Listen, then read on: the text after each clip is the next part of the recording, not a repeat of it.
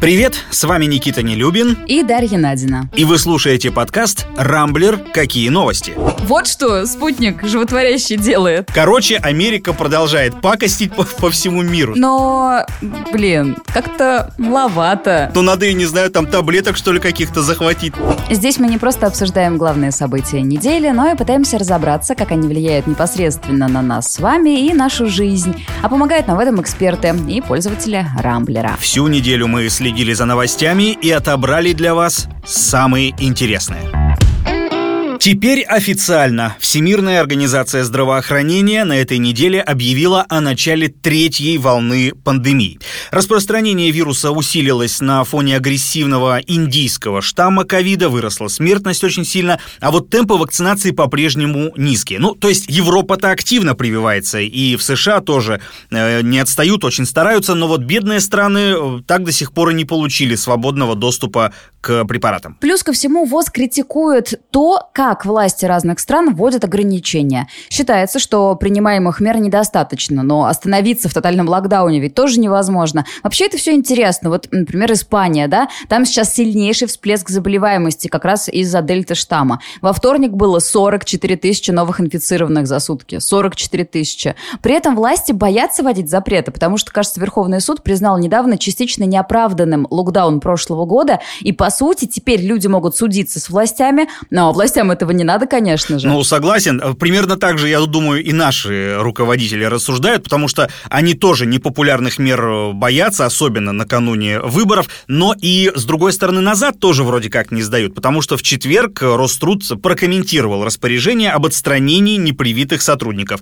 А, в общем, если коротко, то по закону у работодателя есть право отправить человека в отпуск без зарплаты, если он не предоставил медотвод или э, отказался ставить прививку. Причем переход на удаленку никого не спасет. То есть дистанционщики, если речь идет о компаниях, которые работают с людьми, это фитнес, общепит и так далее, они тоже должны быть привиты. Вчера был крайний день для подачи данных о вакцинации 60% работников, о первом уколе нужно было отчитаться. Это мы все еще говорим как раз об общепите, о медиках, сфере образования, ЖКХ и так далее. И если мэрия, школы и больницы в Москве справились, то вот участников возникли проблемы.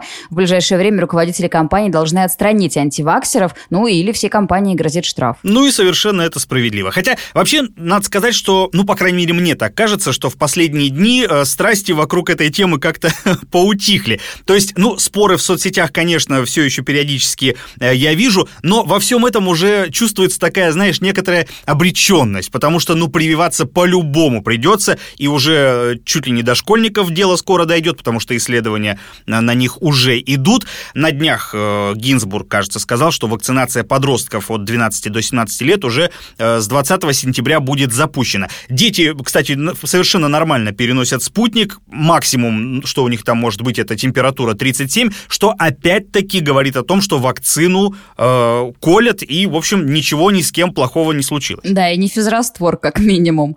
Вакцинация подростков идет уже и в Японии, в Европе об этом тоже говорят. Ну, а во Франции и Греции, э, кстати, ввели принудительную вакцинацию для медиков. Там без сертификата не то, что в рестораны не пускают, как у нас. Там в самолеты поезда не сядешь.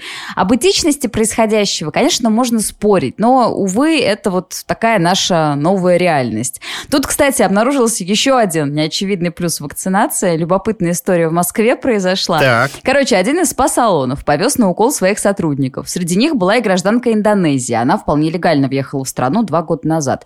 Во время процедуры эта девушка, Китут, рассказала медсестре, что она вообще, считай, в рабстве, потому что хозяин салона некоторое время назад забрал у нее паспорт, и девушка не может покинуть страну, вообще ничего не может. Медсестра оказалась бдительной, сообщила правозащитникам, но активисты уже выяснили, где удерживают девушку, там еще и другие мигрантки были из Вьетнама, э, по этому адресу вызвали полицейских, э, девушек смогли освободить. Короче, вот что спутник животворящий делает. Слушай, ну да, классная история. Вообще, я смотрю сейчас на очереди в прививочных пунктах, и вот натурально радуюсь радуюсь, что наконец-то до людей стало доходить. С другой стороны, возможно, э, какую-то роль, может быть, даже не какую-то, а такую серьезную, в этом деле сыграли вот все эти жесткие ограничения, да, обязаловка, потому что, ну уж очень наш народ в большинстве своем такой несознательный. У меня, кстати, есть вообще удивительный пример. Тесть мой так. на прошлой неделе сходил, привился спутником. То есть, ребята, чтобы вы понимали, человек в последний раз был у врача, бог знает сколько лет назад, еще, ну не знаю, при Горбачеве, наверное. У него там на работе просто кто-то очень жестко переболел короной, причем вот тем самым, судя по всему, индийским штаммом, и рассказал ему о своих удивительных ощущениях. И тесть решил, что ну его нафиг, и пошел привился. Ну и потом перед глазами у людей э, все больше, к сожалению, печальных примеров, потому что режиссер Меньшов недавно от ковида умер, вчера буквально Петра Мамонова не стало, Певица Максим тоже чуть ли не при смерти э, лежит в ковидарии. И все это, как мне кажется, довольно отрезвляюще так на людей это действует. Не знаю, я не уверена в отрезвляющем эффекте, потому что все равно каждый уверен, ну да, с ним случилось, а со мной не произойдет. Ну да, Мамонов умер, Меньшов умер, но они пожилые. У нас в прошлом году мы простились, к сожалению, с огромным количеством великих просто деятелей искусства и культуры с пожилыми людьми. Ну вот как ты знаешь, мне кажется, очень многие молодые люди все еще не отдупляют цепляют до конца проблему, поэтому, ну что еще остается? В рестораны их не пускать, хоть так, может быть, проснется понимание. Ну, кстати, и ведь среди молодых сейчас все больше стало заболеваний. А, тут, кстати, еще вчера партия «Яблоко» обратилась к Путину с предложением ввести очередной локдаун, как в прошлом году у нас было весной. То есть, чтобы опять всех загнать по домам, ввести режим оплачиваемых нерабочих дней минимум на две недели, ну и как-то экономически поддержать на этом фоне население население и бизнес. Но все мы помним, какие были последствия этого локдауна, так что предложение яблочников, ну, такое себе, особенно перед выборами. Надеюсь, в Кремле к ним все-таки не прислушаются, потому что, ну, лично мне не хотелось бы опять оформлять пропуск перед каждым э, походом в магазин за хлебушком. Я не знаю вообще, кто прислушивается к яблоку, если честно. Они очень странно себя ведут как раз-таки накануне выборов. Там такие заявления делают, что Явлинский, что все остальные. Чувство, будто бы партия не пытается собрать единомышленников и избирателей, а напротив, от последних избавиться. Ну, да, странная партия, конечно. Странные люди там. Ну, что уж. На этой неделе э, в украинском кабинете министров произошли довольно заметные перестановки. Арсен Аваков, настоящий такой динозавр, долгожитель э, местного Кабмина, оставил свой пост. Он стал министром войны, как его часто называли, еще в 2014 году, то есть сразу после Майдана и революции. И, надо сказать, оставался в этой должности при Порошенко и уже после него, то есть при Зеленском, несмотря на то, что, э, в общем, особой популярностью среди украинского народа народа не пользовался. Многие обратили внимание на внезапность этого решения. Буквально за день до отставки Аваков разместил в Твиттере фото с временным поверенным США на Украине Джорджем Кентом. Там подписал, мол, провел встречу с хорошим другом, то все. Никаких намеков на увольнение, наоборот. Министр как будто бы планы строил на будущее. Но уже на следующий день, э, также в соцсетях, он стал прощаться с коллегами и заявил, что хочет уйти. Вообще поговаривают, что как раз эта встреча и стала, собственно, причиной отставки. Якобы Джордж Кент попросил Авакова уйти, поскольку его имя в США ассоциируется с олигархами, а сам бывший министр тормозит э, антикоррупционные реформы э, Зеленского. По другой версии об отставке попросил сам Зеленский, которого разозлило то, что Аваков встретился с Кентом раньше, чем он сам. Но э, оба этих предположения выглядят э, такими не совсем убедительными и состоятельными. Согласна. Вот я скорее верю в то, что Аваков просто готов готовится к 2024 году, когда на Украине пройдут очередные президентские выборы. У него достаточно и амбиций, и сторонников, чтобы заручиться поддержкой избирателей. Но это все равно скорее предположение. Чем будет дальше заниматься Аваков, наверняка никто не знает. Но поверить в то, что столь влиятельный политик, еще не старый, один из представителей нового украинского режима, там, лицо практически. В общем, поверить в то, что он навсегда покинет политику, ну, сложно. Ну, согласен с тобой, потому что биография у него такая, насыщенная, да, что называется. До 2010 года был губернатором Харьковской области, с 2012 депутатом Верховной Рады от партии «Батькивщина». Еще два года спустя спустя избирался в парламент от Народного фронта, который в период обострения в Донбассе называли партией войны. Ну, а когда Аваков стал министром внутренних дел, появилось достаточно много нововведений на Украине. Он восстановил нацгвардию, которую называли чуть ли не личной армией э, Авакова, организовал добровольческие батальоны, Азов, самый известный из них. Короче, если Аваков станет президентом Украины,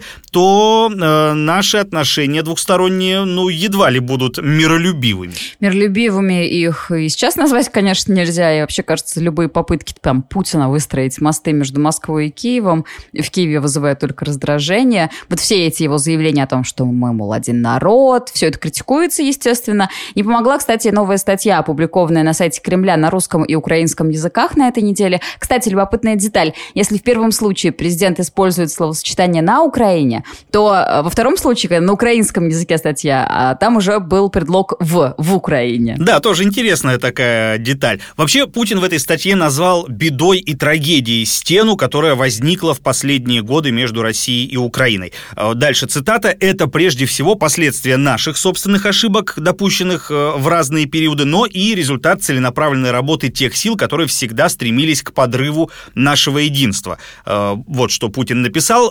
Ну, а еще заявил, что Россия никогда не будет антиукраиной, а какой ей быть, решать только ее гражданам. Зеленский, кстати, эту статью прокомментировал и отметил, что, мол, приятно, что человек знает украинский язык. Ну и, собственно, на этом все. Ну, это такая, скорее, шуточка из квартала 95 по поводу Путина, который знает украинский язык. Но вообще, честно, я не очень понимаю, зачем нужны эти статьи. Но, в общем, они, по идее же, это обращение к электорату, да, к людям, которые должны вот Безусловно, конечно. Но, блин, как-то маловато будет. Мне кажется, что людям, особенно после семи лет э, тяжелых отношений, нужно что-то еще, а не просто миролюбивые заявления о том, что мы один народ. Согласен. Кстати, буквально на днях стало известно, кто вместо Авакова, скорее всего, возглавит э, МВД Украины. Это депутат от э, пропрезидентской партии «Слуга народа». Зовут его Денис Монастырский. Молодой мужик, 41 год, считай мой ровесник, ни дворцов, ни яхт у него нет, в громких коррупционных и пьяных скандалах, в отличие, кстати, от того же Авакова, вроде как не замечен, юрист по образованию, никакого отношения к силовым структурам раньше не имел, но, тем не менее, в команде Зеленского занимался реформированием правоохранительной системы, а теперь возглавляет э, в Раде э, комитет по вопросам правоохранительной деятельности. В общем, посмотрим, назначение, на мой взгляд, э, довольно любопытное. Остров Свободы стал островом протеста. На Кубе прошли крупнейшие за последние 30 лет демонстрации. На фоне пандемии страну накрыл дефицит. Не хватает продуктов, медикаментов, да просто денег. Ну и, разумеется, протесты на Кубе – это результат какой-то общей накопившейся усталости людей. Протестующие вышли с лозунгами «Долой коммунистов», «Куба не ваша». Люди там штурмом брали офисы коммунистической партии, были стычки с полицией и даже мародерство, по некоторым данным. В США протестуют протестующих вроде как поддержали, мол, люди борются за свободу от э, тоталитаризма, но, будем честны, в такой ситуации Куба оказалась во многом из-за многолетней американской же блокады, потому что если бы они хотели помочь, то, ну не знаю, лучше бы санкции, что ли, сняли. Интересная деталь, когда люди вышли на улицу в воскресенье, президент призвал истинных сторонников коммунизма дать им отпор. А, значит, мы готовы отдать свою жизнь, им нужно перешагнуть через наши трупы, если они хотят встретиться с революцией, мы готовы ко всему и будем драться на улицах, кричал с экранов телевизоров Диас Канель. Вот только его призыв, считай, гражданской войне, не нашел отклика, и люди не вышли. Одно из важных требований протестующих – это вакцина. На Кубе действительно очень серьезные проблемы с коронавирусом, заболеваемость там растет, а медикаментов, увы, э, очень мало. Иностранные вакцины туда тоже не поступают, Минздрав там свою какую-то, даже две, по-моему, выпустил. Одна уже зарегистрирована, она называется Абдала, название не внушающее доверие, мне кажется. Вот. Хотя ее эффективность вроде как довольно высокая, 92%. Вторая вакцина сейчас на стадии клинических испытаний, но прививочная кампания продвигается на Кубе медленно. А жители страны, которые, надо сказать, верят своим врачам и Минздраву, в отличие от россиян, требуют этот процесс, ну, как-то ускорить. И вот в таких условиях Куба продолжает принимать туристов. В основном, конечно, россиян, пьян, и ехать туда сейчас, ну вот объективно, не лучшая идея. Даже если вас не запрут необоснованно на карантине, как это случалось и не раз, и мы рассказывали об этом тоже. В любом случае, посмотреть красоты Кубы вам вряд ли удастся. Многие культурные объекты целые поселки закрыты из-за эпидемии. По вечерам а, объявлен локдаун в больших городах. Вот что рассказывал в сюжете базы журналист Никита Магутин, который недавно вернулся с острова Свободы. Если вы собираетесь путешествовать по стране, дважды подумайте. Ограничения вводили не просто так. Иногда, кстати, вы можете упереться в принципе перегороженную дорогу с нарисованной от руки табличкой «Зона Роха» красная зона. Я, например, так три часа ехал в сторону местного водопада Эльничо и так и не доехал. Жители самовольно перекрыли все движение по единственной дороге, ведущей в ту сторону. Короче, ситуация в стране непростая, и, кажется, Куба стоит на дороге перемен. Вполне возможно, что пандемия сделает то, чего не смогли американцы и оппозиция. Разрушит мечту о коммунизме. Ну, надеюсь, что до этого не дойдет. Кстати, буквально вчера вечером э, в Белом доме заявили, что внимательно изучают возможность оказания гуманитарной помощи помощи Кубе. Ну и что вот эти протесты, безусловно, отразятся на том, как Вашингтон будет в дальнейшем э, свою политику в отношении Кубы выстраивать.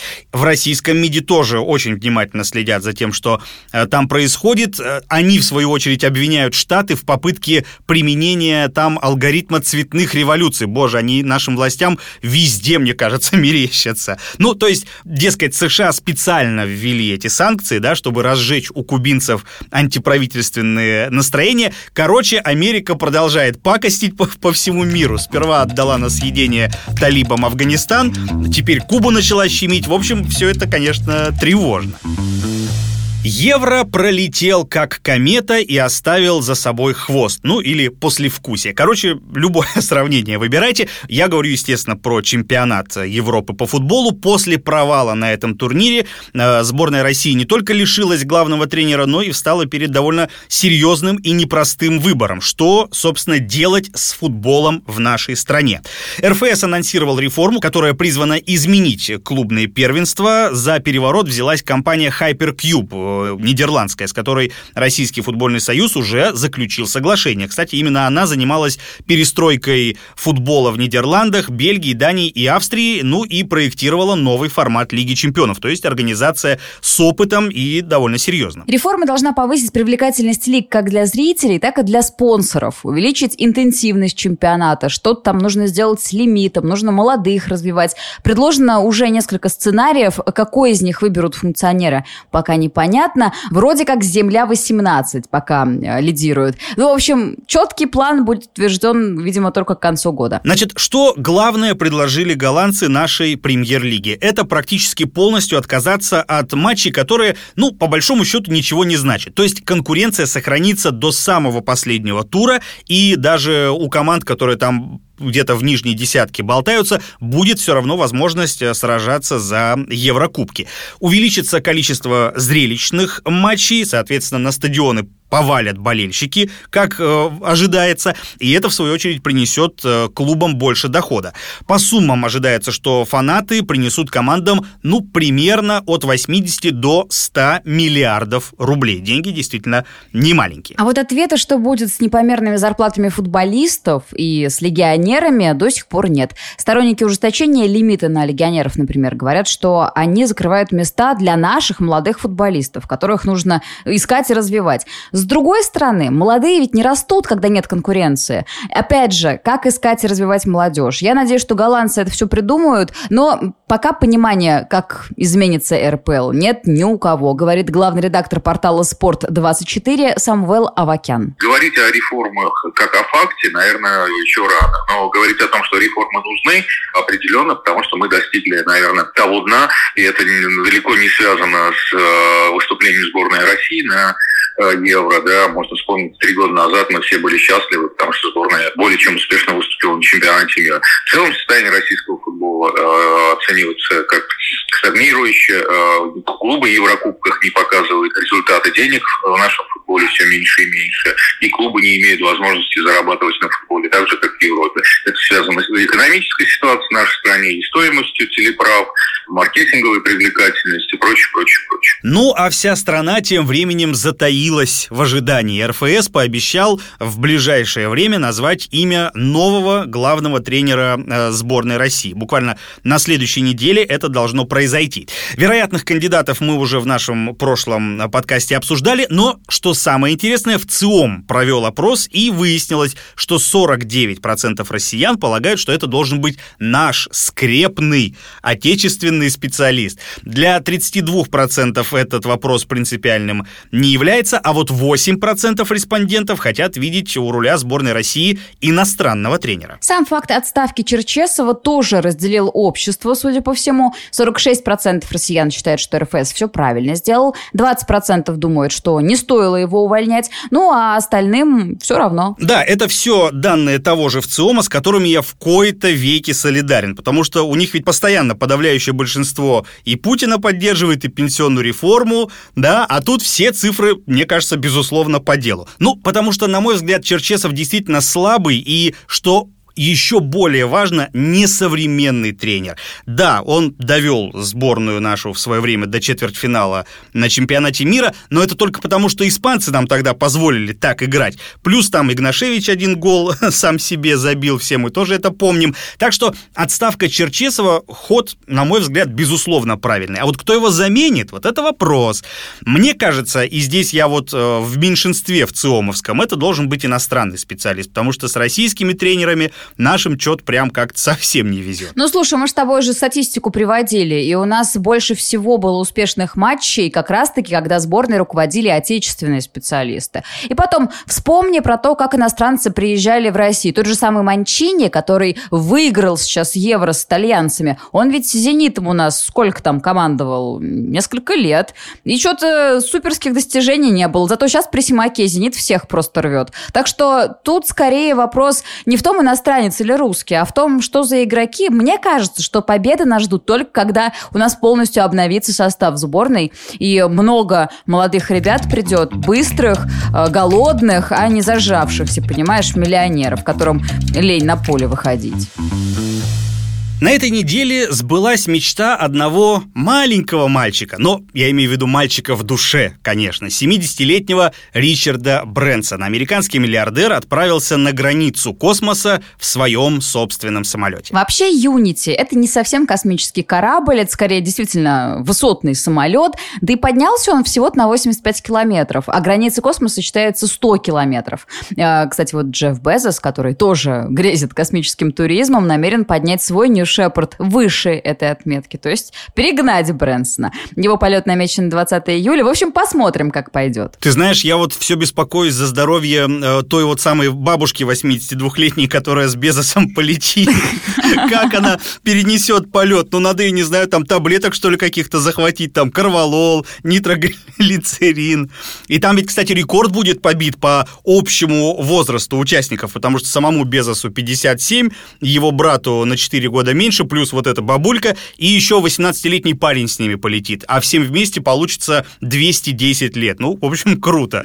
Тут надо сказать, что космический туризм это вообще, как мне кажется, такая мечта богатых белых мужчин, да, вот. Э, но если Илон Маск отправляет свои корабли к МКС, то Безос и Брэнсон такие далее не замахиваются, они будут стричь купоны на околоземной орбите. Один билет, кстати, будет стоить туда примерно 250 тысяч долларов. При регулярных пусках, это же золотая золотая жила. Но какой в этом во всем смысл? Ведь испытать невесомость можно и дешевле. Я видела кучу объявлений, вот на самолете можно подняться, э, у нас тут в Подмосковье буквально, и вот будет у тебя невесомость. Вот, кстати, именно поэтому эксперты и не уверены в том, э, станут ли такие суборбитальные полеты по-настоящему массовыми. Об этом же говорит и популяризатор космонавтики Филипп Терехов. Хотя добавляет, что космопланы – это такое новое слово в развитии космонавтики. Будущее этой отрасли сейчас никто не может оценить. Совершенно непонятно, появится ли на это мода и будут ли толпиться в очередях на суборбитальный космический полет богачи, звезды и другие категории, которые могут себе это позволить. А сравнивать суборбитальный космический туризм с беспилотными суборбитальными пусками не совсем корректно, потому что, несмотря на то, что у них может быть очень похожая траектория, суборбитальный космический туризм – это новая отрасль, а суборбитальные беспилотные пуски – это уже сложившаяся, устоявшаяся отрасль. Первые эксперименты, по которым начали проводить еще во второй половине 40-х годов, а сейчас запускают народно-хозяйственные, научные полезные нагрузки. Даже есть, например, бизнес по отправке, пусть и на короткое время, а, например, праха. Еще один немаловажный факт. 250 тысяч или 20 миллионов, согласитесь, разница большая чтобы слетать к МКС, нужно целое состояние заплатить, плюс еще полгода к этому полету готовиться, в центрифуге крутиться и прочие прелести на своем организме испытывать. А вот полет к границе атмосферы вроде как никаких специальных тренировок не требует и вполне по силам богатым э, старым американцам. Для них, кстати, Брэнсон задумал построить даже отель там, на высоте. Интересно посмотреть, успеет ли он э, все это реализовать. Все-таки действительно дядька уже не молодой. Ну и э, над кораблем Unity его команда, по-моему, чуть ли не 17 лет работала. Кстати, слетать границ в космос смогут не только богатые американцы, 82-летняя бабулька, но и два счастливчика из любой точки мира, причем совсем бесплатно. Virgin Galactic разыграет два билета на полет, который состоится в будущем году. Участие бесплатное, но шансы на победу можно повысить, пожертвовав от 10 до 100 долларов. Эти деньги направят на благотворительность. Розыгрыш проходит до 1 сентября. Победитель получит сразу два билета. А, помимо самого полета ему еще обещают трансфер, номер в отеле, персональную экскурсию по космодрому с Ричардом Брэнсоном. Короче, есть смысл рискнуть, я считаю. Лично я тоже думаю отправить заявку. Правда, визу американскую получить сложнее, наверное, чем выиграть в этой лотерее в наше время. Но все же можно попробовать. Мне, кстати, очень еще понравилось, как на все эти новости отреагировал наш любимый Дмитрий Рогозин. Вот мы его обычно да, с тобой да, да. ругаем и стебем, а тут он прямо был, знаешь, такой молодец. Написал у себя в Твиттере, что, мол, пора бы уже и нашим олигархам не самолюбие свое тешить, а вкладывать э, деньги в развитие космоса, в развитие высоких технологий. И вот тут я Рогозина прямо обеими руками поддерживаю. И Илон Маск, кстати, тоже, он ему там эмодзи с аплодисментами в Твиттере отправил. Их переписка, это, конечно, прелесть просто. Это отдельная, конечно, да, тема для разговора. Другое дело, что, ну, вряд ли, на мой взгляд, кто кто-то из наших толстосумов э, эти рогозинские мольбы услышит и призывы, они, мне кажется, себе лучше, не знаю, новый дворец золотой отгрохают или яхту очередную купят 300-метровую. Э, Нечем им больше, на мой взгляд, мериться друг перед другом, к сожалению. Ну что, на этом пока все. Вы слушали подкаст «Рамблер. Какие новости?». В главных событиях недели разбирались для вас Никита Нелюбин и Дарья Надина. Не пропускайте интересные новости, слушайте и подписывайтесь на нас в Google Подкаст, Apple Подкаст, Яндекс Музыки и Castbox. Увидимся на rambler.ru. Хороших вам выходных!